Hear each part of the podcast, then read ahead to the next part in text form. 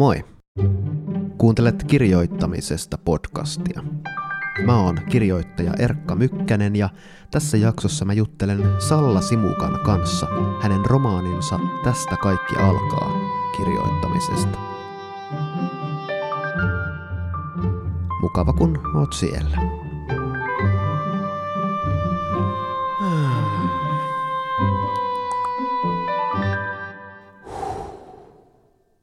Salla Simukka on tehnyt jo 20-vuotisen uran etupäässä nuorten kirjailijana.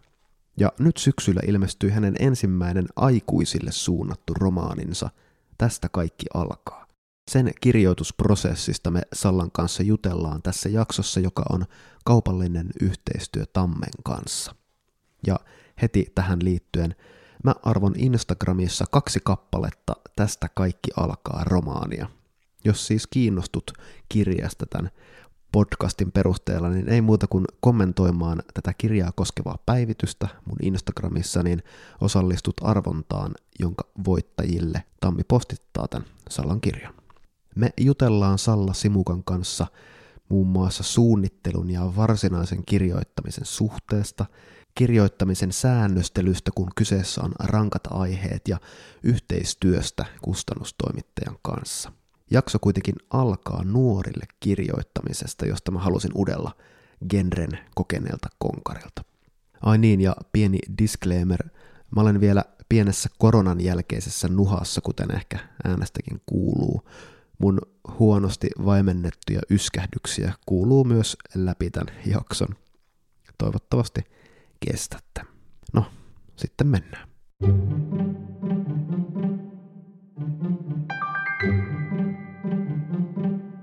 Sanon sinulle, että tervetuloa Salla Simukka kirjoittamisesta podcastiin. Kiitos. Sulla on 20-vuotis niin kirjailijajuhlavuosi. Näin on päässyt käymään. Joo, mä en... niin huomasin sen, että esikoisteos tuli, äh, kun enkelit katsovat muualle, tuli 20 vuotta sitten. Oletko jotenkin juhlinut tätä 20-vuotista uraa? No en mä tätä nyt mitenkään, mitenkään erityisesti ole juhlinut. Ehkä ainoastaan sillä, että mä oon sitä aina välillä muistanut, että näin, näin todellakin on, on tapahtunut tässä. Mä ehkä vielä jossain vaiheessa ajattelin, että olisi ollut hieno pitää jotkut semmoiset 20-vuotis kirjailijajuhlat sitten tässä no, vaiheessa, mutta ehkä vielä, vielä tämä pandemia häntä tässä vähän vaikeuttaa nyt erilaisten juhlien järjestämistä, että ehkä sitten 25, olisiko se hyvä kohta? No, viimeistään toivon, vaadin. Puhutaan tänään sun romaanista Tästä kaikki alkaa, mutta ennen kuin puhutaan siitä, niin, niin tota, mä haluaisin puhua, oikeastaan kysellä sulta vähän nuorille kirjoittamisesta. Hyvä. Koska sä oot tehnyt sitä äh, valtaosan urastasi. Kyllä. Ja tota, mä oon itse, niin kuin on tässä podcastissa jo vähän kertonutkin, niin viimeisen vuoden aikana vähän niin kuin hitaalla liekillä suunnitellut nuorten kirjaa, ja se lähti semmoista novellista liikkeelle, ja innostunut, on innostunut siitä kovasti, niin sä oot niin kuin kokenut konkari, niin nyt mä voin tähän alkuun tota, nyhtää sulta tietoa, näkemyksiä ja kokemuksia. Kerro, että miksi sä ylipäätään olet alun perin alkanut kirjoittaa nuorille? No jos ajatellaan ihan sitä mun esikoisteosta, kun enkelit katsovat muualle, niin mä oon kirjoittanut siis sen kirjan ensimmäisen version niinkin kauan sitten kuin vuonna 1999. Ja mä oon ollut siis 18-vuotias silloin lukiossa. Ja osallistuin nuorten kirjakilpailuun itse asiassa sillä, sillä silloin. Niin totta kai oli tosi luontevaa, että no, jos mä osallistun nuorten kirjakilpailuun, niin nuorillahan se on kirjoitettava, mutta myös totta kai se oma ikä ja se, että mikä elämän kokemus oli siinä vaiheessa.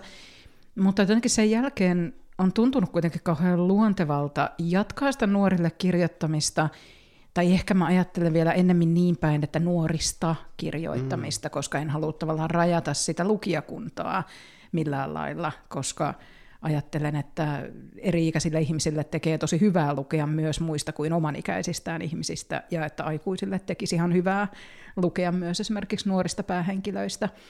Mutta totta kai on selvää, että, että jos mä kirjoitan henkilöistä, jotka on 15, 16, 17, niin silloin on myös todennäköistä, että lukijakunta on suunnilleen sitä samaa ikäluokkaa tai vähän nuorempia. Siinä on joku, joku ehkä niissä ikävuosissa, sanotaan tuolta jostain yhdestä toista vuodesta ehkä jonnekin vähän päälle parikymppiseksi, joka on mun mielestä ihmisen elämässä kauhean kiinnostavaa aikaa. koska se on jotenkin sellaista, missä muotoutuu kuitenkin tosi paljon ihmisen identiteetistä, mm. siitä, miten hän näkee itse itseensä, miten hän näkee toiset ihmiset, mitä hän ajattelee maailmasta, ja jotenkin päästä kirjoittamaan siitä, sen kaltaisista henkilöistä, jotka on asioiden edessä ensimmäistä kertaa, mm. niin se on mun mielestä kauhean viehättävää. Ja jotenkin semmoisista murroskohdista ja murrosvaiheista, että on ajatellut, että ei, ei sitä niin kuin suotta kutsuta myöskään murrosiäksi, mm, koska mm. tietyllä tapaa siinä on niin paljon sitä, ää, olenko mä enää niiden kavereiden kanssa, joiden kanssa mä oon kasvanut, M- miten mä alan suhtautua mun perheenjäseniin, jos mä muutan pois kotoa, niin mitä sitten tapahtuu. Et siinä on tosi paljon sellaisia, niin mä huomaan, että ne on varmasti ollut sellaisia aiheita, jotka on, on mua kirjoittajana kiinnostanut tosi paljon, ja sen takia on mieluusti kirjoittanut niistä nuorista henkilöistä. Mikä siinä sitten on, että kun, kun sanoit tosi hyvin, että, ähm, että oikeastaan kirjoitat nuorista, ja mm. sitten ne vähän niin kuin, että se vähän niin kuin sit sattuu kiinnostamaan mm. nuoria ihmisiä, mutta mikä siinä on, että siitä on tullut oman genrensä, tai miksi, niin kuin, ähm, miksi aikuiset miksi se ei ole kirjallisuutta. Ja siis mm. tähän aina sanotaan, että no sehän on mm. kirjallisuutta ja että se onkin vähän keinotekosta, mutta varmasti sä sit kuitenkin, se on kuitenkin myös genre mm. ja sä kuitenkin varmasti joudut ottamaan monia asioita huomioon mm. ikään kuin sen genren sisällä. Mm. Niin miten sä tasapainottelet, kerro mulle jotain siitä, että mitä pitää sitten ottaa huomioon, kun kirjoittaa nuorista ja sitten mm. todennäköisesti lukijalla on nuoria. Nuorille.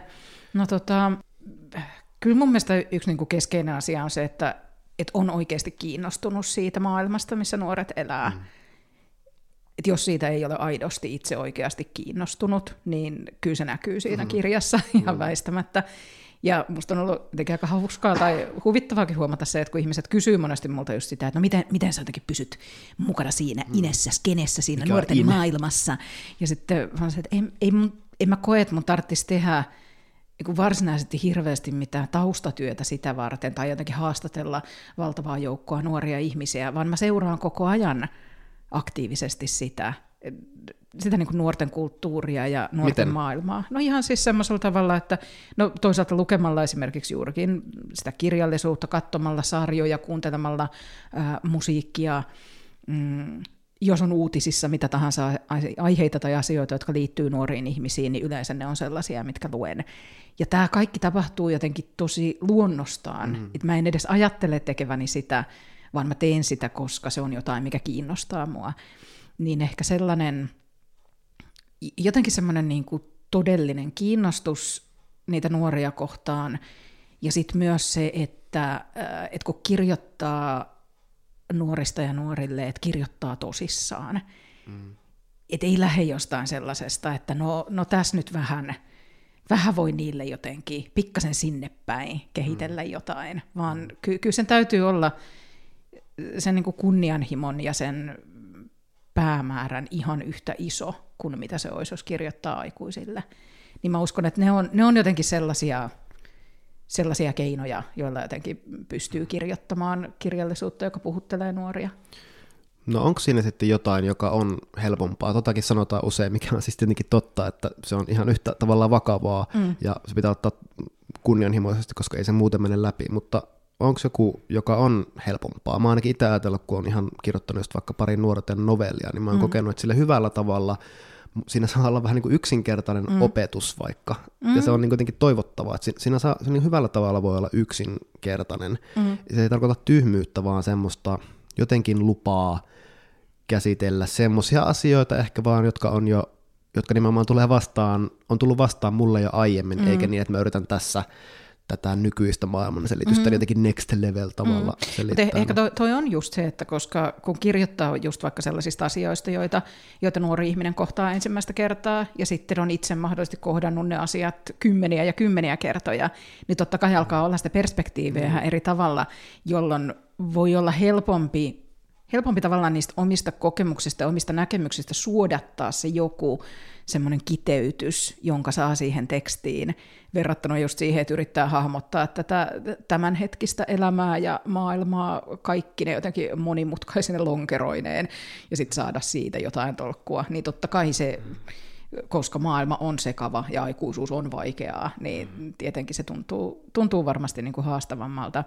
Mm, Totta kai mä kirjoittaessa, kyllähän mä niin väistämättä mietin myös sitä, että, että nuoret lukijat eivät myöskään todennäköisesti ole lukeneet vielä ihan niin paljon kuin mitä aikuiset ovat, ihan jo sen takia, että heillä ei ole ollut niin paljon vuosia aikaa lukea koko maailman kaikkea kirjallisuutta.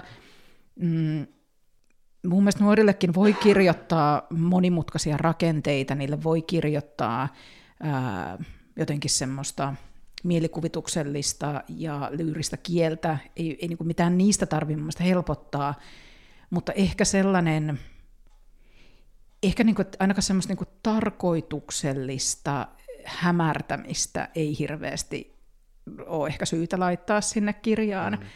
Että jollain tavalla... Niin kokeilut on niin kuin aikuisille. Niin, niin tai, tavalla. tai, tai voi, voi kokeilla, mutta kokeilla sellaisella tavalla, johon ottaa sen lukijan mukaan, niin että se lukija kokee, että hänet on johdatettu tähän ja hän pysyy tässä kärryillä. Jos mä ajattelen vaikka esimerkiksi jotain Vilja Huotarisen Valoa, valoa, valoa, joka on mun mielestä myös niin kuin romaanina tosi kokeileva, mutta se ei ole millään tavalla vaikea. Se on sellainen, että kun lukija lähtee sitä lukemaan, niin kyllähän siinä pysyy mukana, koska päähenkilö ottaa sen lukijan siihen mukaan, ottaa sen siihen, että hei, että nyt kerrotaan tämmöistä tarinaa, aloitetaan tästä. Hei, eihän me tästä voidakaan aloittaa, kun mehän pitää aloittaakin tuolta. Ja tavallaan se, että se teksti koko ajan kommentoi itse itseään, ei tee siitä lukijalle vielä mahdotonta, vaan se tekee siitä sellaisen, että se lukija jotenkin pysyy siinä matkassa, eikä huomaakaan, että hän on tullut lukeneeksi kokeilevaa kirjallisuutta.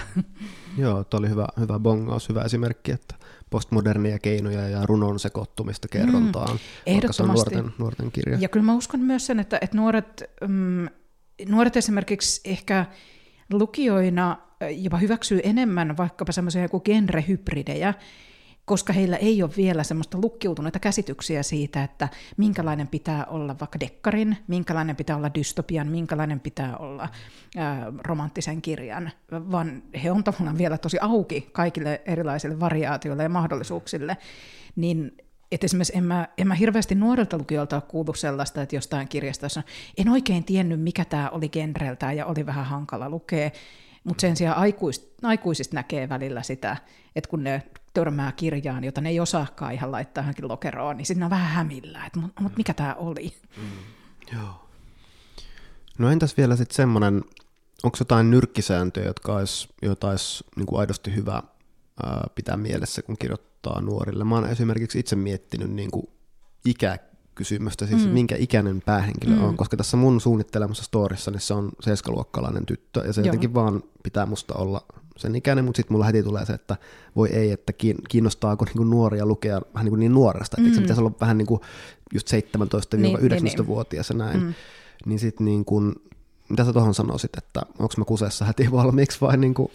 No en, en oikeastaan usko, että koska se riippuu tosi paljon sitten siitä, että kuitenkin siitä sisällöstä, ja sitten siis sellainen asia, mikä kyllä, no se ei tietysti ole tavallaan kirjailijan käsissä ehkä hirveästi, mutta oikeasti se, että miltä se kirja näyttää, niin sillä on tosi iso merkitys. Niin kuin visuaalisesti? Ihan visuaalisesti. Minkälainen kansi siinä on, minkälainen, mi- miten se niin kuin kannen teksti tulee, mikä sen kirjan nimi on. Kaikki nämä tällaiset asiat, koska nuorissa on kuitenkin paljon sellaista, että, että jos joku tuntuu vähän liian lapselliselta tai jotenkin nololta, niin se on semmoinen, että en voi, en pysty, en kykene. Mm-hmm. Että tavallaan se semmoinen, semmoinen niin noloustunnistin on mm-hmm. välillä nuorilla kohtuuttomankin kehittynyt. Ja, ja sen takia se, että, että siinä, siinä pitää niin kuin visuaalisena esineenä olla jotain sellaista, mm-hmm. joka heti puhuttelee semmoinen, että okei, tämän kanssa kehtaa näyttäytyä. Mm-hmm. Mutta nämä on tietysti sellaisia, että kun kirjailijahan nyt ei, ei pääse suoranaisesti yleensä kirjansa kantta tekemään, ja monesti ehkä ihan hyvä niin, mutta, mutta niitä kannattaa niin funtsia mm. kustantamon kanssa siinä vaiheessa, kun, kun sit ollaan sen visuaalisen ilmeen äärellä, koska sillä, sillä kirjan ulkoasulla pystyy tosi paljon jotenkin johdattamaan myös sitä, että, että minkä ikäiset lukijat kokee sen omakseen. Jes, no mut hei, mennäänpä tähän sun aikuisten, ensimmäiseen aikuisten romaaniin. Tästä kaikki alkaa. Mä kirjoitin tämmöisen pienen alustuksen, jossa mä esittelen Anna vähän tulla. kirjaa ja voit sitten reagoida siihen ja sitten voidaan mennä siihen, että miten sä olet tämän kirjoittanut. Kaikki alkaa siitä, kun Nova ja Isla eroavat kymmenen vuoden suhteen jälkeen. He ovat vasta puoli vuotta sitten muuttaneet unelmiensa taloon, metsään sulautuneeseen rakennukseen lähellä pikkukaupunkia. Nova, päähenkilö ja näkökulmahenkilö on kuvittaja, joka paraikaa työstää kuvituksia vanhoihin suomalaisiin kauhutarinoihin. Ja Isla tekee väitöskirjaa matematiikasta. No, tämän eron jälkeen alkaa tapahtua outoja juttuja. Isla sanoo, että ei muista mitään erokeskustelua edes käydyn. Keittiössä on sitkeitä keittiökoisia, joita ei saa katoamaan millään, ja sitruunat homehtuu luonnottoman nopeasti. Kaikessa tuntuu ikään kuin olevan jotain mätää. Romaanin esittelytekstissä puhutaan parisuhteen ruumiin avauksesta, ja se onkin kieltämättä tosi niin kuin osuva tiivistys teoksesta, joka tutkii sitä, että mikä kaikki pieni ja suuri ja vaikeasti sanallistettava oikeastaan johtaa siihen, että kahden ihmisen yhteys ja onni lopulta muuttaa muotoaan joksikin tulehtuneeksi ja myrkylliseksi ja homehtuneeksi ja ehkä jopa jollain tasolla mätäneväksi. Joksikin, joka sitten näkyy tarpeena päästä eroon ihmisestä, joka on ollut kaikkein tärkein.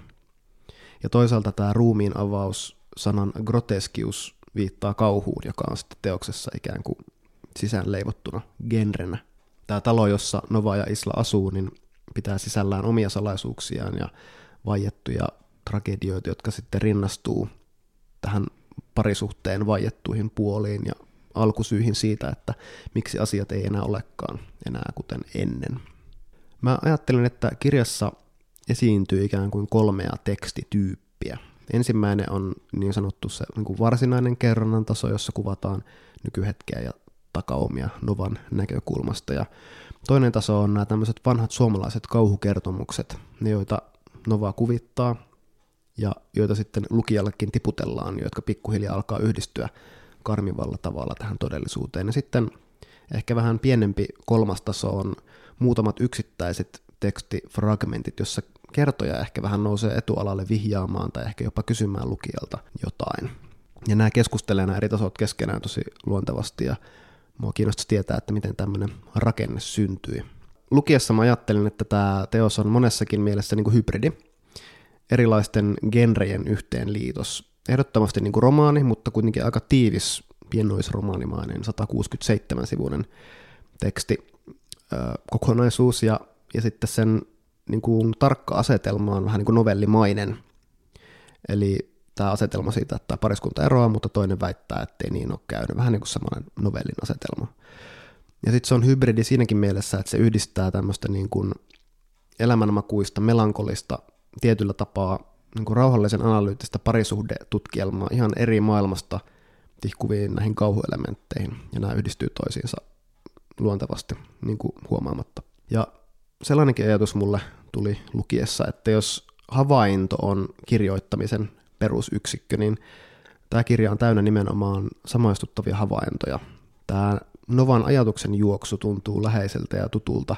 Mä huomasin tietyllä tapaa heti niin kuin pitäväni hänestä, mikä on aika tärkeää kirjassa, vähän samoin kuin tästä Lumikki-trilogian Lumikki Andersonista lukiolaisesta, joka on tottunut pärjäämään itsessään nämä Novan jotenkin tarkalla tavalla arkiset ja epädramaattiset havainnot on tunnistettavia. Oli kyse sitten jumalauskon nyansoidusta kuvauksesta, Novan seitsemästä surusta, matemaattisen lahjakkuuden rinnastamisesta visuaalisen hahmottamisen kykyyn, tai ihan siitä, että minkä lämpöistä kylpyveden on oltava, kun sinne upottaa jalkansa. Muhun kirjallisuus vaikuttaa juonen suurten kaarien tai isojen teemojen ohella usein nimenomaan niin kuin tämän tunnistettavan havainnon tasolla. Niissä hetkissä, kun yksityiseksi luullut kokemukset tuleekin jaetuiksi ja syntyy jonkinlaista kiintymisen tunnetta tai ihastumista muistuttavaa yhteyttä tekstiin, niin sen takia mä luen.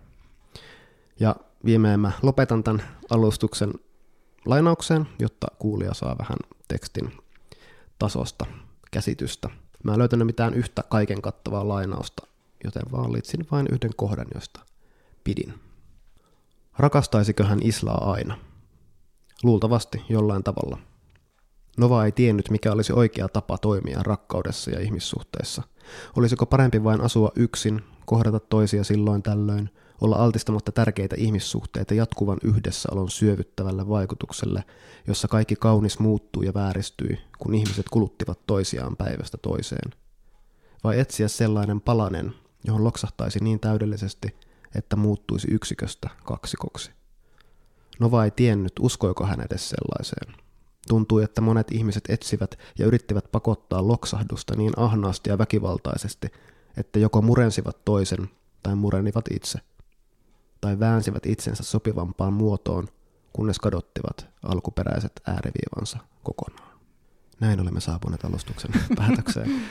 Tunnistitko kirjasi? Tästä? Tunnistin ehdottomasti kirjan ja, ja jotenkin, tosi jotenkin hienoa ja hurjaa kuulla se, kuulla se niin toisen ihmisen näkemys siitä kirjasta, joka on niin lähellä sitä mun omaa näkemystäni siitä kirjasta, koska mä kuitenkin aina ajattelen, että sit kun kirja on ilmestynyt, niin sit se ei ole enää vain minun, vaan se on kaikkien lukijoiden kirja ja jokaisen lukijan tulkinta ja tapa lähestyä sitä kirjaa on ihan yhtä oikea, mutta totta kai on sitten sellaisia lukutapoja, jotka tuntuu itsestä läheisemmiltä kuin sitten taas ehkä, ehkä niin kuin toisen tyyppiset lukutavat.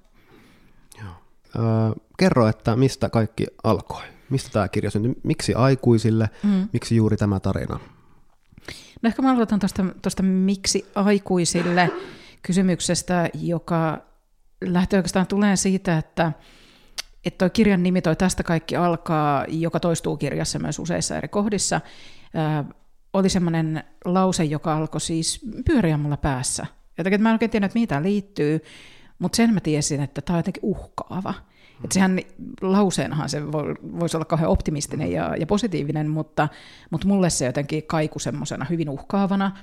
Ja, ja sitten tämä tuli tämä ero-asia siihen, että mä ajattelin, että okei, että, että olisipa ihan hirveä tilanne, että jos on pariskunta, jotka eroavat, ja sitten toinen ei muistakaan sitä. Ja sitten se sanookin sille toiselle vaan, että hei, et ei, ei tässä mitään, että kaikkihan on ihan hyvin, mm. tästä kaikki alkaa. Mm. Ja, ja sitten oikeastaan heti kun, heti kun mä aloin ajatella tätä eroavaa paria siinä, niin musta tuntui tosi tärkeältä, että, että siinä on sellainen ihmissuhde, jossa alkaa olla jo sitä historiaa ja sitä tietynlaista painolastia, ja että, että tässä on pari, jotka on ollut just kymmenen vuotta yhdessä, jolloin oli myös aika selvää, että no mä en voi lähteä kirjoittamaan 17-vuotiaista, että, mm. että silloin va- vaikka en, en mitenkään vähättele sitä, etteikö erot voi olla tosi raastavia ja tuskasia siinä vaiheessa, mutta niissä ei ole niissä ei ole ehkä niin kuin samanlaista laahusta kuin mm. mikä on sitten siinä vaiheessa, kun ihmiset on jo oikeasti ehtinyt elämässä vähän pidemmälle ja, ja ovat olleet pitkään yhdessä, niin sitten päähenkilöt alkoi muotoutua nelikymppisiksi, ja silloin alkoi olla aika selvää, että no en mä ehkä nelikymppisistä kuitenkaan lähde kirjoittamaan nuorten romaania, mm. että joku raja siinäkin, että, että mitä kaikkea nuorille lähtee kirjoittamaan. Saanko kysyä tähän väliin, että tuntuuko se, niin miltä se tavallaan tuntui? Liittyykö se jotain uudenlaista koke, kokemusta siihen, että hetkinen, että nyt tää on ihan, mä oon ihan uudenlaisen projektin äärellä nimenomaan siksi, että aikuisille. Ky- kyllä se vähän tavallaan tuntui siltä, että mm, mutta mun on ehkä pikkasen vaikea erotella sitä, että, että mikä, mikä siinä uuden tunnussa liittyi siihen, että tämä aikuisille, ja mikä siinä uuden tunnus liittyi tuohon niin genreen, että käytin kauhuelementtejä. Mä oon kirjoittanut sellaisen nuorten novellikokoelman Sytytä valot, sammuta valot, jossa sammuta valot puolella on pieniä kauheita tarinoita, ja niissä on tavallaan vähän ehkä sen niin kuin kauhun kanssa ollut tekemisissä, mutta noin muuten en ole kirjoittanut niin kuin, kuitenkaan varsinaisesti kauhua, niin sitten sit ehkä se oli myös semmoinen uusi maasto, niin mä en oikein tiedä välttämättä, että mikä kaikki siitä uuden tunnelmasta liittyy siihen genreen ja mikä liittyy sitten siihen että nämä päähenkilöt on aikuisia, mutta joo, ihan varmasti oli joku sellainen, sellainen kokemus siitä, että, että, että no nyt, nyt mä lähden kirjoittamaan kuitenkin niin pääsääntöisesti sellaiselle kohderyhmälle, jolle en ole yksin aiemmin kirjoittanut, niin oli se ihan kiinnostava kyllä kokemuksena. Oliko siinä mitään semmoista rimakauhua tai semmoista, että okei, että nyt mm. pitää olla kiinnostavia next level havaintoja elämästä? Niin, no siis kyllä se totta kai siinä niin miettii, mietti sitä, että just, että, että mitkä asiat juuri tuosta kirjasta tekevät sellaisen, että, että se on niin kuin aikuislukijalle kiinnostava. Ja sitten mä ajattelin, että no, sen täytyy lähteä niiden päähenkilöiden kautta, ja varsinkin niin kuin Novan, joka on tämä näkökulmahenkilö siinä, että se, mitä, mitä me nähdään Novan ajattelevan ja, ja tekevän, ja, ja minkälaisiin asioihin hän joutuu, niin että, että pitää vaan pyrkiä kirjoittamaan niistä sillä, sellaisella tavalla, että se on aikuislukijaa puhutteleva. Mm. Mutta ei se nyt ehkä ihan niin kuin kohtuutonta rimakauhua kuitenkaan tullut. Se varmaan liittyy osin siihen, että koska mä tiedän, että, että mun näitä nuorille suunnattuja kirjoja on myös lukenut aikuisyleisö, mm. että tavallaan se tietyssä mielessä se lukijakunta on kuitenkin jo olemassa, että mun ei tarvitse ajatella, että mun täytyy voittaa puolelleni joku mm. täysin uusi yleisö. Mm. Ja toisaalta samanaikaisesti ne on myös osa ihmisiä, jotka on kasvanut aikuiseksi sinä aikana, kun mun kirjoja on ilmestynyt, niin kuin nyt vaikka ne, jotka on ollut 15-vuotiaita silloin, kun, kun enkelit katsovat muualle, on ilmestynyt, niin he ovat, he ovat 35 mm. nyt tänä päivänä. Mm. että, mm. Joo, onko tuossa sitten lopulta tosiaan vähän niin kuin sama vastaus siinä, että miten kirjoittaa nuorille, niin ihan vaan, että niin kuin sä vähän puhuit, että pitää vaan sitten mennä siihen kokemukseen ja kirjoittaa siitä, mm. niin kuin tavallaan katsoa sitä ihmistä siinä tilanteessa, jossa se on. Mm. Niin samalla tavalla, jos kirjoittaa aikuisista, niin sit pitää vaan katsoa mm. sitä ihmistä siinä tilanteessa, missä se on. Et kaikki Joo. tavallaan tulee perästä. Kyllä, kyllä se mun mielestä näin, näin toimii. Ja no, mutta on, on toki sanottava se, että et sit kun tuossa on, on sitä niin kauhugenreä ja kauhuelementtejä ja muita, niin tietenkin niiden kohdalla saattoi myös ajatella, että, että mun ei tarvi nyt olla – hirveän huolissani esimerkiksi siitä, että, että onko joku nuori sitä mieltä, että, että tämä on hänelle liikaa, mm. että tässä on nyt mennään, mennään liian syviin vesiin tai on liian synkkiä asioita tai mm. muuta. Että, että aikuisille mä voin niin luottaa siihen, että kyllä se lukija, aikuinen lukija tietää siis myös sit ne omat rajansa mm. siinä, että et ei tarvitse miettiä, että voiko, voiko tänne laittaa esimerkiksi asioita, joissa vaikkapa lapset kärsivät, mm. niin Kyllä voi. Voi, voi laittaa. Viimeinkin pystyt laittamaan lapset kärsimään. No se, on, se on kyllä ollut se, että sitä, sitä olen miettinyt kaikki nämä vuodet, että voi että, kun en ole voinut lapsia laittaa kärsimään, mutta nyt pystyy. tota. joo, no mitä sä kirjoitit, mistä kaikki alkoi? Mä palaan taas siihen mm. ihan kirjoittamisen suhteen. Mitä se kir- Mua kiinnostaa aina se, että miten niin kuin, tavallaan, mistä tekstidokumentti mm. lähtee liikkeelle. No tuossa oli, sä mainitsitkin näitä, niin kuin näitä kauhutarinoita, joita siellä tuossa kirjassa on, jotka alkaa ehkä, ää, niin se, se on siis sanottava, että, että vaikka tuossa puhutaan niin kuin vanhoista suomalaisista kauhutarinoista ja on jonkun verran niin katsonut sitä, että minkä, minkälaisia tarinatyyppejä on ollut, niin kaikki nuo tarinat, mitkä tuossa kirjassa on, niin ne on kuitenkin siis ihan mun itse keksimiä, että ne ei, ole, ne ei pohjaudu niin suoraan johonkin todelliseen todelliseen suomalaiseen kauhutarinaan. Ja ne alkaa ehkä sieltä alusta sillä tavalla, että ne muistuttaa hyvin paljon tämmöisiä ö, kansantarinoita, joita on kerrottu. Ja sitten ne alkaa muuttua vähitellen sellaisiksi, että, että lukija voi ehkä pohtia, että onko tämä enää, puhutaanko tässä enää jostain kaukaisista asioista, vai asioista, jotka on tapahtunut kymmenen vuotta sitten tai vuosi sitten, tai asioista, jotka ovat tapahtuneet eilen, että ne alkaa saada ehkä vähän semmoista urbaanilegendankin muotoa siinä jossain vaiheessa, mutta ne on ollut siis yksiä ensimmäisiä, mitä mä oon tuohon kirjoittanut. Ja sitten... Tiesitkö silloin jo, että ne tulee tähän romaaniin, vai oliko ne vaan ikään kuin pieniä novellijuttuja? Kyllä, kyllä mä tiesin silloin, että ne on tähän, tähän romaaniin tulossa. Että se oli, oli jotenkin, mä, mä en ehkä vielä siinä vaiheessa ihan tarkkaan tiedä, että miten, just, että miten ne yhdistyy sitten siihen tarinaan tästä eroavasta pariskunnasta, mutta, mutta joku semmoinen, ehkä joku semmoinen kuin käsittelemättömän surun teema on ollut mulla vahvasti läsnä sekä niissä, niissä pienissä tarinoissa tuolla, että sitten ehkä koko kirjassa. Niin niitä, niitä alkoi syntyä ja sitten sit siinä vaiheessa, kun jotenkin tajusin sen, että, että no tietenkin, että Nova on kuvittaja, tietenkin se kuvittaa niin kuin näitä vanhoja tarinoita, niin sillä tavalla mä saan nämä yhdistettyä mm. sitten myös tähän, tähän teokseen. Ja onko sitten, kun sulla rupeaa elämään niin kuin teoksen maailma päässä, niin onko se niin kuin semmoista, että sulla tulee niin kuin joitain elementtejä, just niin kuin sä sanoit, että toi pari, joka on eronnut, mutta toinen ei mm. olekaan niin kuin näin, ja sitten jotkut tämmöiset kauhukertomukset, niin onko se niin kuin, oletko sä semmoinen kirjoittaja, joka vaan vähän niin kuin miettii asioita eikä hirveästi kirjoita? Missä vaiheessa se niin kuin merkkien laittaminen johonkin tiedostoon tulee sulle mukaan? Mä oon siis vahvasti mietiskelijä. Eli siis joskus saatan, tai mun täytyy jopa itselleni sitten sanoakin myös jossain vaiheessa silleen, että hei, että nyt, nyt täytyy ruveta myös kirjoittaa, että ei se, se kirja ei kuitenkaan tuu ulos ihan vaan sillä, että, että mietiskelet tätä tarinaa, mutta mun selvästi täytyy olla jotenkin, mulla täytyy olla tarpeeksi paljon omassa mielessäni sitä, niin kuin jo sitä tekst, tavallaan sitä tekstimassaa, tämä kuulostaa ehkä erikoiselta, kun puhutaan ajatuksista, mutta koska se saattaa olla siis ihan konkreettisina lauseina, kohtauksina, mun mielessäni. Miten sä näet ne? Tämä on musta hirveän kiinnostavaa, mm. kun tämä on se juttu, josta on tosi vaikea just puhua, ja mä väitän, että ihmiset on niin tosi erilaisia, ja ihmiset pitää itsestään selvänä sitä omaa mm. kokemusmaailmaa, niin mäkin olen just huomannut, että mulla saat jonkun kohtauksen vähän niin kuin fiiliksen ja asetelman tuntee vaan jotenkin kiinteänä mm. mielessään, ja tuntee vaikka ihmisten välisen dynamiikan, mm. ja näkee jotain sumeita näkyy, ja vähän niin kuin tietää, että mä en tule koskaan menettämään tätä, mä pystyn mm. aina menemään sitten tekstin kanssa mm. siihen käsiksi, niin miten sä itse kuvailisit sitä, että miten, miltä se sun mielessä näyttää, kun tarina alkaa muodostua tai se maailma niin kuin sun mielessä? No aika paljon, no siis välillä on sellaista, että, että joitain mä näen vähän niin kuin elokuvan kohtauksina, että, että ne on tosi niin kuin hyvin selvästi mun silmien edessä visuaalisena. Sitten taas joskus on, on enempi niin, että on, että mä jotenkin näen ne värit, että mä tiedän, että vaikka että minkä värinen joku, joku kohtaus tai joku tunnelma on, että si- siihen pystyy jotenkin menemään.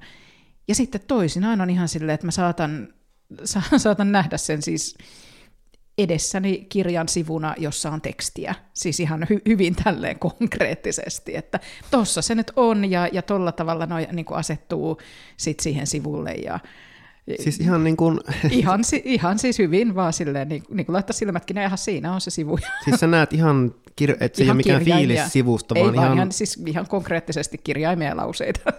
Mutta miten tämä on mahdollista? siis niin kuin, onko sulla valokuvatyyppinen joku hahmottamisen tapa? En vai? minä tiedä, mikä, mikä mulla on, mutta...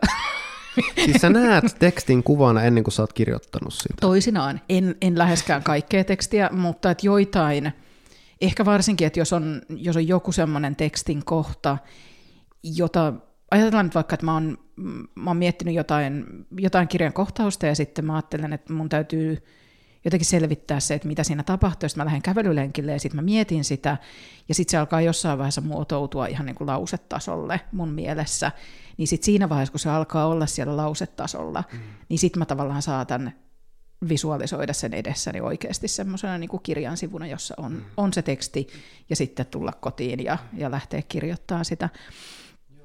Mutta ei, ei tämä päde siis mitenkään niin kuin koko ajan, että on, on myös paljon sellaista kirjoittamista, jossa on ihan vain jossain pusikossa, eikä tajua mistään mitään, eikä näe mitään.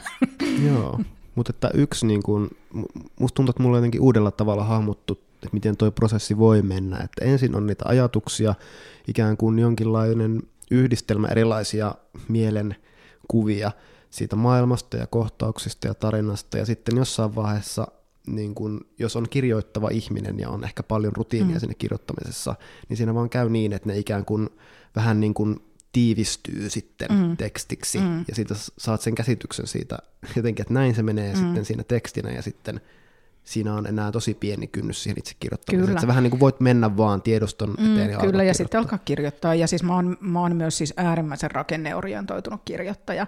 Että tavallaan siinä vaiheessa, kun mä, mulle alkaa selvitä se, että mikä tämä kirjan rakenne on, niin sitten mä tiedän, että sit mä oon jo voiton puolella, koska, mm. koska se, se jotenkin helpottaa mua kirjoittajana ihan äärimmäisen paljon, ja koska mulle kuitenkin kirjoissa niin kuin rakenne ja sisältö kulkee niin käsi kädessä, että mulla on monesti sellainen olo, että, että jos mä en tiedä sitä rakennetta, niin silloin mä en vielä ihan tiedä edes sitä sisältöä.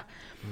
Ehkä näin päin. Toisille se saattaa toimia enemmän toisinpäin, että he, heille niin kuin tulee se sisältö ja sen niin kuin ydinteemat ja kysymykset ensin, mm. ja sitten alkaa hahmottua se, että minkälaisella rakenteella mm. mä tästä kerron. Mutta mut mä oon selvästi sellainen, että mulle jotenkin se rakenne saattaa tulla jo, joskus jopa jotenkin hy, hyvin varhain, jos mä ajattelen nyt esimerkiksi jotain Lumikki-trilogiaa, niin se on ollut se on ollut kolmen kirjan sarja, josta mä oon tiennyt siis alusta asti, että siinä on kolme kirjaa ja mitkä näiden kirjojen nimet on. Ja, ja tavallaan se semmoinen niin iso rakenne on ollut olemassa jo ennen kuin on ollut niin kuin sanaakaan vielä tekstiä. Joo, munpa mielenkiintoista. Mikä tässä kirjassa sitten, miten sä kuvailisit sitä rakennetta, joka sulle tuli? Onko se, että on vähän niin kuin mä puhuin tuossa mm. alustuksessa, niin että on muutamia, että on niin kuin nämä kauhukertomukset mm. lomittaa sitä, vai oliko se joku se kaari, ajallinen kaari vai? Ky- kyllä se oli varmasti just toi tavallaan niin kuin eri tekstilajien ähm, niin kuin yhteenliittyminen, että, että miten ne siihen tulee, että sillä tavallaan kulkee se niin sanottu niin kuin perusteksti, joka kuvaa sitä Novan ja Islan elämää ja niitä Islan ajatuksia ja sitten just niitä takaumia ja sitten, sitten on nämä kauhukertomukset ja sitten on just nämä tämmöiset vähän niin kuin fragmentaariset asiat, jotka tulee sinne myös, myös sit vastaan. Ja sitten, no jos en spoilata liikaa kirjan lopusta, mutta kirjan loppupuolella myös alkaa sille tekstille tapahtua asioita, jotka liittyy myös siihen tekstin sisältöön, mutta että ne, ne näkyy myös siinä niin kuin sivuilla erilaisilla tavoilla, että se teksti ei näytä enää samalta kuin mitä se on näyttänyt silloin, kun on lähtenyt sitä kirjaa lukemaan. Niin jotenkin se oli sitä mä en ehkä tiennyt ihan alusta asti, mutta sitten sit kun mä pääsin sen äärelle, ja mä muistan, että mä jopa olin vähän silleen, että voiko näin tehdä? Mm. Voinko, mä, voinko mä tämän niin kuin, tavallaan hajottaa tämän tekstin ihan eri, eri muotoon mm. kuin mitä se on ollut silloin aluksi. Ja sitten mä totesin, että no tehdään vaan näin ja sitten katsotaan, mm. että toimiiko se ja, mm.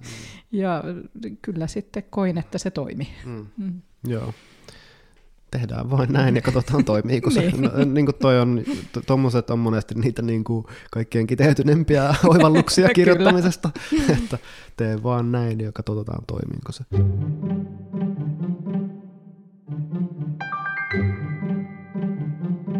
Tota, kerro siitä ikään kuin NS-varsinaisesta kirjoittamisesta tämän mm. kirjan suhteen ihan vaikka, että millaisia sun työpäivät on, miten se niin kuin, etenet sä sivumäärätavoitteella, mm. aikamäärällä, ajallisella tavoitteella mm. päivittäin? No siis mulla on monesti niin, että silloin kun mä kirjoitan kirjan niin kuin ensimmäistä versiota, niin se on sellainen, jossa mulla on, mulla on vähän niin kuin kirjoittajana sellainen pieni semmoinen hätä ja kiire koko ajan, siis sellainen, että, että mulla on sellainen olo, että, musta tuntuu, että se käsikirjoitus jotenkin niin kuin, se voi karata multa, jos mä en kirjoita sitä nopeasti valmiiksi. Ja sitten vähän semmoinen, että no ei sitä, se voi olla ihan paskaa, mutta ei se mitään, että sitten on ainakin joku, että paskasta voi lähteä tekemään jotain, mutta että sitten jos mulla ei ole mitään, niin, mi, niin kuin tyhjästä ei voi tehdä mitään. Niin monesti se ensimmäisen version kirjoittaminen on aika, mm, aika nopeata ja intensiivistä, ja sellaista, että mä kirjoitan, ehkä mulla on siis niin semmoisena hyvin aktiivisena kirjoituskausina, niin mä menen merkkimäärätavoitteella, koska jotenkin se mer- merkkimäärä on mun mielestä, se on myös niin, se on niin armoton, koska sivumäärä on kuitenkin sillä tavalla vähän paha, että sit jos sinne onkin sille, minäpä laitan tähän väliin tämmöisen yhden sivun, jossa on vain yksi sitaatti, no niin se on siinä hoidettu, ja merkkimäärä, niin kuin se on, ne on ne merkit, jotka on. Et siinä ei sitten pysty hirveästi sillä huijaamaan. Ja välilyönnit lasketaan, koska nekin välilyönnit pitää painaa. Lasketaan, lasketaan, koska nekin pitää painaa ehdottomasti. Niin mulla on siis tuommoinen niin 10 000 merkkiä välilyönteineen on sellainen niin kuin hyvän kirjoituspäivän saldo. Uutta tekstiä Uutta vai? tekstiä, joo. Et sitten sit sitä, mutta semmoista tahtia mä en kuitenkaan niin pysty kirjoittamaan ihan kauhean pitkään, koska kauan sulla menee, anteeksi kun mä keskeytin kesken Joo, lauseen, mutta kauan kun sulla menee siihen 10 000 merkin, kun on hyvä kirjoituspäivä? Niin... Mm. No kyllä mä sanoisin, että, että kyllä sen tuommoisessa niin kuin ehkä kuudessa viiva kahdeksassa tunnissa saa aikaiseksi, jos on oikeasti niin kuin hyvä, hyvä flow menossa. Sitten mm. tietysti voi olla sellaisia päiviä, jolloin ei ole hyvä flow menossa, ja sitten sitä voikin hinkuttaa niin kuin, vaikka kuinka monta tuntia ja, ja näin. Ja, ja välillä siis toki on pakko pitää taukopäiviä, ja joskus saattaa jonain päivänä olla sellainen, että juovat, ei, tänä, tätä nyt tuli 2000 merkkiä, ja that's it, et ei tämä tästä kummene. Mm. Ja sitten seuraavana päivänä voi tulla taas enemmän. Käykö sulle niin, että, että sä kirjoitat päästäksesi siihen merkkimäärä tavoitteeseen, niin kirjoitat tavallaan niin kuin annat itsellesi luvan kirjoittaa niin kuin huonoa tekstiä jotenkin vaan, jotta se tulisi täyteen. Ja nyt mä tarkoitan huonolla mm. tekstillä niin kuin, ei edes sillä tavalla, kun musta tuntuu, että joskus mä oon niin kuin sortunut siihen, että mä niin kuin, että ei edes silleen, niin kuin, että se veisi sitä eteenpäin. Joo, vaan jotenkin, ihan vaan semmoista, että... Niin, että, ihan vaan, että mä tiedän jo nyt kirjoittaessani mm. sydämessäni, että mm. tää, tulen, mä tulen poistamaan mm. tämän, Joo. mutta... Niin. No ei, ei ehkä hirveästi, tota, mutta sen sijaan mä saatan antaa itselleni luvan siihen, että, että vaikka olisin ajatellut, että, että jotain kohtaa etenen niin kuin kronologisesti siinä, siinä tekstissä, ja sitten jos on semmoinen, että ei hitto, että nyt, nyt ei kyllä meinaa merkit tulla täyteen, niistä voin antaa itselleni luvan sille, että no, okay, no kirjoita se yksi herkku sieltä niin kuin mm. myöhemmästä kohdasta, että kirjoita se, minkä sä oikeasti haluaisit kirjoittaa tässä kohdassa, älä jyystä vaan sitä, jotenkin sitä, minkä sä oot ajatellut, että nyt pitää edetä tässä näin ja näin, mm. niin sitten saatan tehdä niin, ja koska sehän on taas ihan hyvä asia, koska mm yleensä siitä kuitenkin tulee ihan, ihan asiallisia merkkejä sitten, no. sitten siihen tiedostoon. Mutta siis se on myös sanottava, mm, että kirjoittajana, ja olen todennut, että ilmeisesti tässä ö, on aika poikkeuksellinen, en nyt sano poikkeuksellinen, kun se kuulostaa jotenkin hirveältä itsekorostukselta, mutta että aika monilla kirjoittajilla on ennemmin niin päin, että tekstin ensimmäisestä versiosta he lähtee editoimalla tekemään tiiviimpää. Mm. Mulla on melkein aina toisinpäin. Ihan mun, sama. Mun ensimmäinen versio on, se on, se on niinku semmoinen luuranko mm. tai, tai puun runko, jossa on ehkä niinku kolme oksaa törröttämässä, mutta sitten niinku seuraava kirjoitusversio on se, jossa siihen alkaa tulla sitä massaa lisää.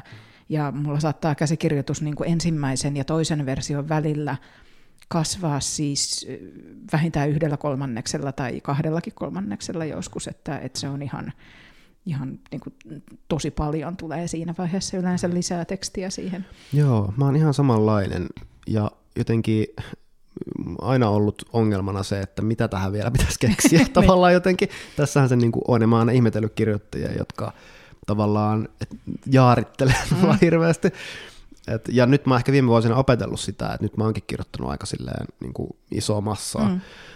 Mutta tota, no, toi on jotenkin musta kiinnostavaa, että jotenkin se, haluaa ikään kuin saada sen asian just sanottua, ja sanoit, mm. että hätäisyys mm, siinä, haluaa saada niin. sen hahmon ikään kuin kyllä, esiin. Kyllä, ja kyllä. sitten se on ihanaa, kun se on esiin, mm. niin voi vaan niin kuin laajentaa ja kyllä, koristella. Kyllä, ja... kyllä, kyllä. Ja sitten siitä niin kuin tavallaan näkee sen, että, okei, että mitkä, mitkä kohdat täällä vaatii sitä, että, että tähän pitää lisätä asioita, missä kohdissa e, ei ole esimerkiksi just ottanut sitä lukijaa mukaan sellaisella tavalla, että, että se pysyisi siinä kärryillä, tai tai missä kohdassa on sellainen niin kuin juo, läpijuoksemisen olo joistain asioista, niin mun mielestä nehän näkee oikeastaan vasta sit siinä vaiheessa, kun se jotenkin ensimmäinen runkoversio on siellä, on siellä olemassa. Mutta siis tosiaan tuohan on, on tuommoinen, no pienoisromaaniksi sitä voisi hyvin sanoa, että sivumäärältään hyvinkin, hyvinkin napakka, ja äh, mä huomaan, että mä myös kyllä näköjään sekä kirjoittajana että myös kyllä lukijana viehättää tuommoinen niin aika tiivis muoto.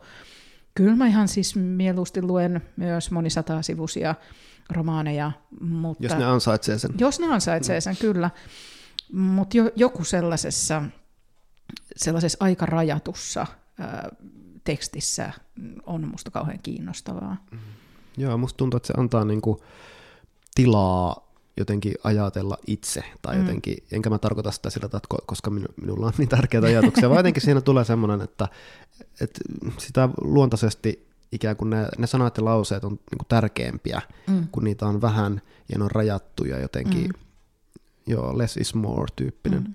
Mutta se on, se on ehkä vielä sanottava ton, niin ton kirjan kirjoittamisprosessista, että koska toi kuitenkin on on kirja, joka käsittelee tämmöisiä riemukkaita aiheita, kuten eroa, surua ja kuolemaa, niin siinä joutui kirjoittajana oleen aika, aika synkissä ja syvissä vesissä välillä. Ja mä totesin sen, että tämä on kirja, jonka kirjoittamista mun pitää säännöstellä. Ihan sen takia, että, että jotenkin säilyttää sen semmoisen oman, oman jotenkin työkyvyn ja, ja mm semmoisen, niin kuin, että pystyy irrottautumaan sieltä tekstin maailmasta ja maisemasta, niin tota en pystynyt kirjoittamaan niin kuin läheskään yhtä intensiivisiä työpäiviä kuin ehkä jotain toista kirjaa. Et mm. ihan tietoisesti niin kuin, tavallaan mm. pidin taukoja käyn ulkona, teen muita asioita, pidän viikonloput vapaina. Et se tuntui, tuntui niin tuon kirjan kohdalla jotenkin tärkeältä. Missä vaiheessa sä laitoit kustannustoimittajalle tuon käsikirjoituksen? Paljon sulla oli silloin matskua? Ja... Mm, mulla oli kyllä oikeastaan jo niin kuin, ky- kyllä siinä oli se koko, koko ensimmäisen version hahmo ja kaari niin kuin periaatteessa nyt todella lainausmerkeissä valmis kirja. Siis, Eli niin kuin just se hahmo, kokonaisuuden joo, hahmo. Ja, ja jopa niin kuin semmoinen, että ehkä tämän kirjan kanssa se oli, se oli tietyssä mielessä valmiimpi kuin mitä ehkä jotenkin muiden kirjojen kanssa. Varmaan johtuen juuri siitä, että kun mä olin joutunut vähän jarruttelemaan sitä kirjoitusprosessia, niin se oli ehkä tuottanut sitten tietyllä lailla niin kuin valmiimpaa tekstiä sitten se, se, mitä sitten lopulta siihen käsikirjoitukseen tuli että jos, jos nyt olisi jostain käsittämättömästä syystä päätynyt käymään niin, että ihan se ensimmäinen versio olisikin jotenkin lipsahtanutkin painokoneisiin ja sieltä olisi kirjattu ulos, niin mä koen, että en mä nyt olisi joutunut sitäkään ihan kohtuuttomasti häpeämään, että mm. totta kai koen, että toi on parempi tämä nykyinen, mutta oli se jo silleen kuitenkin aika, ää, aika kokonainen, että mä oon laittanut sen ennen, ennen kesää 2000 2021, joo. Oliko sulla sama kustannustoimittaja kuin sun niin kuin nuorten kirjoissa? Ää, ei, että koska tämä on, tää kuitenkin on niin kuin aikuisten puolelta, niin sitten siellä oli, pääsin työskentelemään myös ihan uuden kustannustoimittajan kanssa. Että tässä on ollut monta jotenkin tämmöistä uutta asiaa tämän kirjan äärellä. Joo. Miten, millaista sieltä sitten, no sä sanoit jo, että laitoit aika mm. verrattain valmiin version, mm. niin millaista se yhteistyö oli, mitä kustannustoimittaja sanoi? Mm, oli tosi, tosi mun kivaa ja hedelmällistä se yhteistyö. Ehkä eniten ne liittyi just, just varmaan joihinkin semmoisiin äh, hahmon syventämisiin ja muihin tällaisiin juttuihin, mistä sitten kustannustoimittaja ehkä vähän kysyi, tai sanoi, että, että tästä olisi kiva lukea lisää, tästä olisi kiva tietää enemmän, ja, ja tota, Joo, et ehkä, ehkä sellaisia, sellaisia asioita niin kuin ennen kaikkea. Ja sitten kyllä mä muistan, että varmaan sitä vielä niin kuin mietittiin, että e, vaikkapa sitä, että missä järjestyksessä ne kauhutarinat on tuossa kirjassa. Että joku niistä ihan, jotka on nyt kirjan loppupuolella, taisi olla aika lailla alkupuolella, ja sitten todettiin, että itse asiassa tämä toimisikin paremmin niin, että, että kun siellä liikkuu semmoinen matkalaukku, että se matkalaukku olisi siellä jo aika varhaisessa vaiheessa, mutta tarina, joka liittyy siihen matkalaukkuun, tulisikin vasta mm. sit siellä ihan kirjan loppupuolella. Että lukija kestää kyllä sen odotuksen sinne asti, että tavallaan jokaista lukijan, lukijan semmoista kysymystä, ei, niihin ei tarvitse vastata heti saman tien, vaan että voi tavallaan luottaa tietyissä asioissa siihen, että, että se lukija jaksaa pitää jonkun, esimerkiksi jonkun esineen tai jonkun symbolin mielessään, mm. ja sitten vasta mm ikään kuin laukasta se jännite sitten loppupuolella, niin tämän tyyppisiä. Mm, kerro vielä jotenkin konkreettisesti siitä yhteistyöstä kustannustoimittajan kanssa, että millaista, niin kuin, millaista on susta vaikka hyvä yhteistyö kustannustoimittajan kanssa, mitä sä kaipaat, tapaatteko te kasvokkain kässäri, paperisen kässäripinon kanssa? Tuleeko sieltä paljon merkintöjä vai onko se enemmän yleisen tason keskustelua? No oikeastaan mun mielestä niin kuin on muutamiakin eri vaiheita siinä kustannustoimittamisessa, että mä arvostan tosi paljon sitä, että ihan siitä ensimmäisestä versiosta, niin että se voi olla semmoinen, jonka äärellä kohdataan kasvokkain ja sitten jutellaan siitä. Mm. Musta on tosi tärkeää kuulla kustannustoimittajalta tavallaan, minkä kirjan hän on lukenut, mm. mikä, mitkä fiilikset sillä on siitä. Ja koska se on kuitenkin se ensimmäinen, monesti mulla mun käsikirjoituksissa itse asiassa ihan ensimmäinen lukija sille mm, tekstille, niin tavallaan saada se peili siihen, että mikä, mikä tämä on tuon ihmisen mielestä. Ja koska sehän määrittää toisaalta myös aika paljon sitä, että, että mistä kulmasta hän lähtee kustannustoimittamaan sitä. Mm, ja siinä vaiheessa mä en vielä kaipaa siis mitään tämmöisiä niin tekstitason jotenkin kommentteja, vaan että sit se voi olla enempi tämmöistä yleiskeskustelua rakenteeseen liittyvää, niin semmoisiin isoihin linjoihin liittyviä asioita. Ää, no sitten kun on sitten kun niiden pohjalta on muokannut sen toisen version, niin sitten tavallaan sen toisen version jälkeen, niin silloin mä ehkä kaipaan sitä, että sitten on semmoinen, että on käyty oikeasti ihan sitä käsikirjoitusta mm. sivusivulta, kohtauskohtaukselta läpi ja, ja laitettu sinne merkintöjä. Oli ne sitten ihan johonkin sanaan liittyviä tai sitten sellaiseen, että tässä tässä kappaleessa vähän vauhtilaahaa tai tässä on jotenkin epämääräistä ajattelua tai mitä tahansa tällaisia, mutta jotka on konkreettisesti siihen tiettyihin tekstikohtiin liittyviä, niin se on ehkä hyvä siinä toisessa, toisen version kohdalla. Ja sitten tietysti vielä, vielä tavallaan se semmoinen viimeisen, viimeisen version hiominen, jossa katsotaan sitten ihan, ihan lausetasolla ja sanatasolla, että ettei jää sitten mitään, mitään häikkää sinne. Joo, kuulostaa aika niin kuin hyvältä kerrokselliselta, suoraviivaiselta mm. niin kuin ammattilaisten hommalta.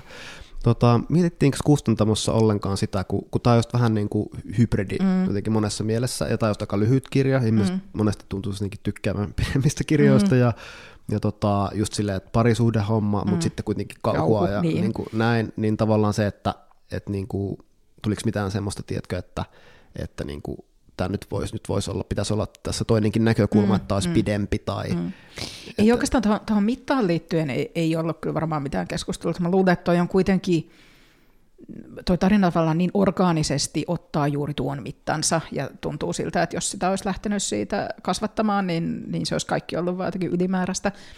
Se, mistä me puhuttiin kyllä – oli se liittyy just tähän kauhuasiaan. Ei siihen, etteikö kustantamo olisi ö, pitänyt tuosta tekstistä juuri sellaisena kuin se oli, mutta se, että et niin pohdittiin sitä, että kannattaako siitä lähteä puhumaan hirveästi esimerkiksi kauhuromaanina, mm. tai kannattaa sitä kauhua korostaa sen tiedotuksessa tai markkinoinnissa. Ja päädyttiin se, että ehkä ei kannata sitä kauhua hirveästi korostaa ihan siitä syystä, että et koska meillä Suomessa kuitenkin lukijakunnat on, on osin niin keskittyneitä johonkin niin kuin tiettyyn kirjallisuuden lajiin, ja sitten niitä, jotka on keskittyneitä kauhuun, ei ole kauhean paljon lukijoina.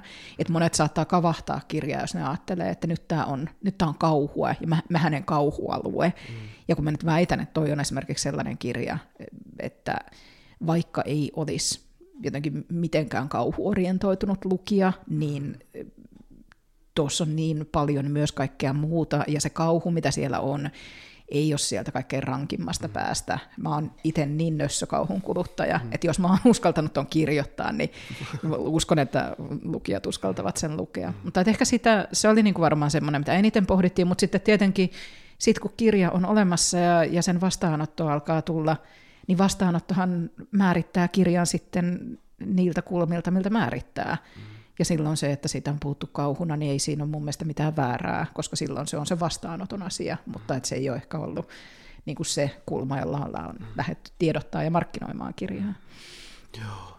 Kerro semmoinen, musta on kiva äh, kysyä ihmisiltä usein semmoinen niin aika iso kysymys, että kun kirja on tullut valmiiksi, niin että miten se on mahdollisesti niin kuin muuttanut sinua?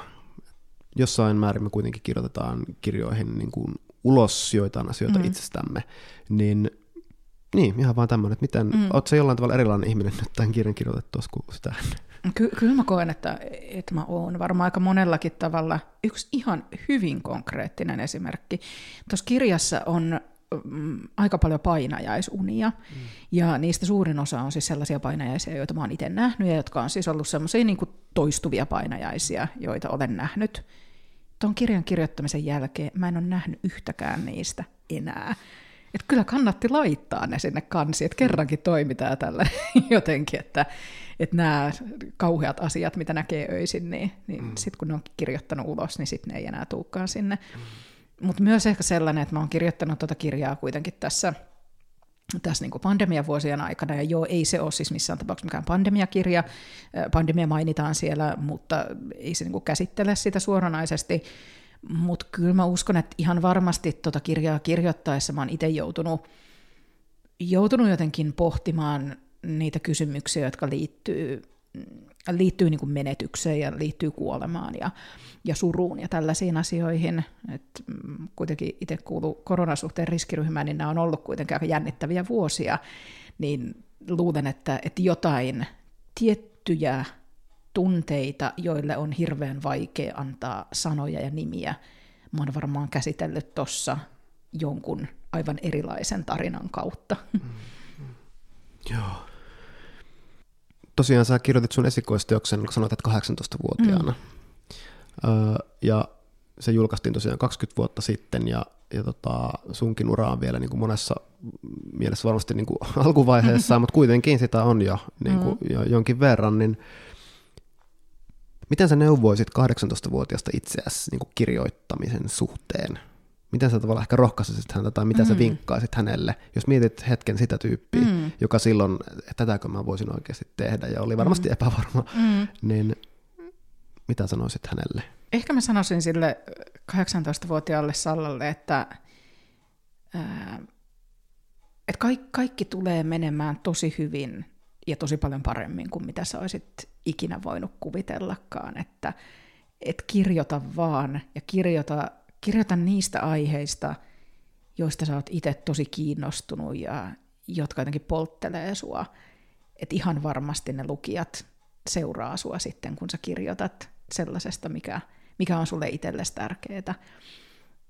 Niin ehkä, kyllä, kyllä mä uskon, että mä sieltä nuoresta asti on kirjoittanut ikään kuin sisältäpäin, enkä ulkoapäin, mutta, mutta jotenkin se sisältäpäin kirjoittamisen korostaminen ehkä vielä enemmän. Ja se, että, että se on että se on oikeasti hedelmällinen tapa tuottaa tekstiä ja että sillä tavalla pystyy kirjoittamaan kirjoja, jotka saa kustannussopimuksia ja, jotka saa käännössopimuksia ja joilla tulee olemaan vaikka ja kuinka paljon lukijoita, että se on, se on mahdollista. Että sinun sisälläsi on maailma, joka on rajaton. Käytä sitä. Hyvä. Kiitos. Kiitos.